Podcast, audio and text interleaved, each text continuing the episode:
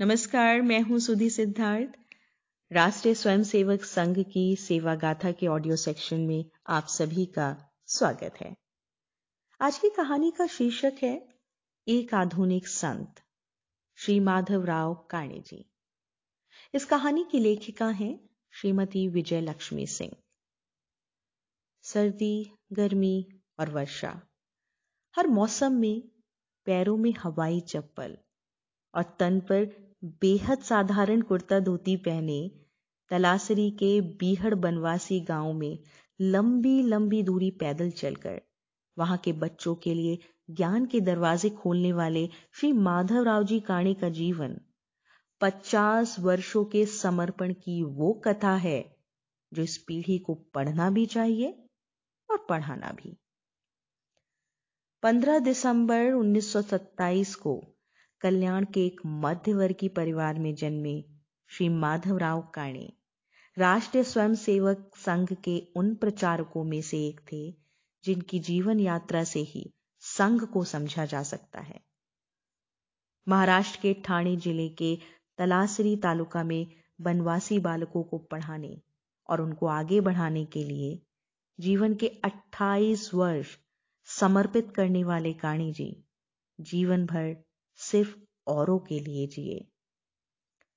युवावस्था में, गोवा मुक्ति के संघर्ष में, अंत तक सत्याग्रही की भूमिका निभाने वाले श्री माधवराव जी आगे जाकर सन 1964 में कल्याण नगर पालिका में देश के सबसे युवा अध्यक्ष बने। कल्याण नगर पालिका में उनके कार्यकाल को बेहद सफल माना जाता है।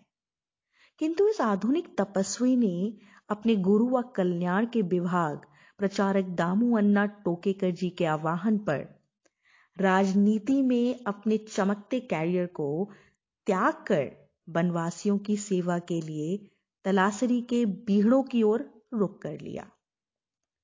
काणे जी के अधक प्रयासों से सन उन्नीस सौ सड़सठ में हिंदू सेवा संघ के द्वारा मात्र पाँच विद्यार्थियों से एक झोपड़ी में बनवासी वस्ती ग्रह के नाम से जनजाति बालकों को पढ़ाने के लिए एक छात्रावास की शुरुआत की।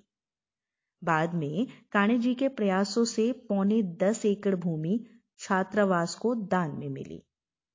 इस छात्रावास में रहकर विगत पचपन वर्षों में दो हज़ार से अधिक बच्चे पढ़कर जीवन के अनेकों क्षेत्रों में आगे बढ़े हैं। यहाँ से डॉक्टर, इंजीनियर्स एवं अनेक उच्च पदों पर आसीन होने वाले विद्यार्थियों को संस्कारित कर उन्हें अच्छा व सफल इंसान बनाने के लिए माधवराव जी अनवरत 28 वर्ष पूर्ण समर्पण से इस कार्य में लगे रहे। कभी कभी तो वह विद्यार्थियों के परिवार से मिलने के लिए कई किलोमीटर पैदल चलकर उनके घर जाते थे। माधवराव जी के साथ प्रतिछाया बनकर छात्रावास का प्रबंधन संभालने वाले संघ के तृतीय वर्ष शिक्षित स्वयंसेवक अप्पा जी जोशी बताते हैं कि माधवराव जी वास्तव में आधुनिक जमाने के संत थे। वे सदैव खटिया पर सोते थे, झोपड़ी में रहते थे व पैदल ही प्रवास करते थे। उनके ही प्रयासों से तलासरी दहानू व पालघर में नक्सलवाद जड़ से समाप्त हो गया। कल्याण में 24 वर्ष लगातार उनका कमरा बनवासी बच्चों के लिए घर बन गया। केवल 17 वर्ष की उम्र में अपने माता पिता को खोने वाले श्री माधवराव जी को जब अंतिम समय में कैंसर हुआ तो उन्होंने डॉक्टरों से आग्रह किया। कि उनके इलाज में लगने वाला खर्च छात्रावास में लगा दिया जाए। क्योंकि उनके अनुसार वे तो अपनी यात्रा पूर्ण कर चुके थे। प्रसिद्धि की जगमगाहट से दूर, बीहड़ अंधेरों में विकास के द्वार खोलने के लिए श्री माधवराव जी ने सारा जीवन समर्पित कर दिया।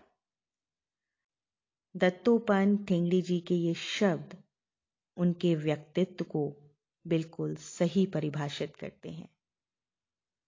तो ऐसी ही प्रेरणादायक कहानी को सुनने के लिए आप हमारी वेबसाइट पर लॉगिन कर सकते हैं www.sevagatha.org और हमारी ऐप को भी डाउनलोड कर सकते हैं।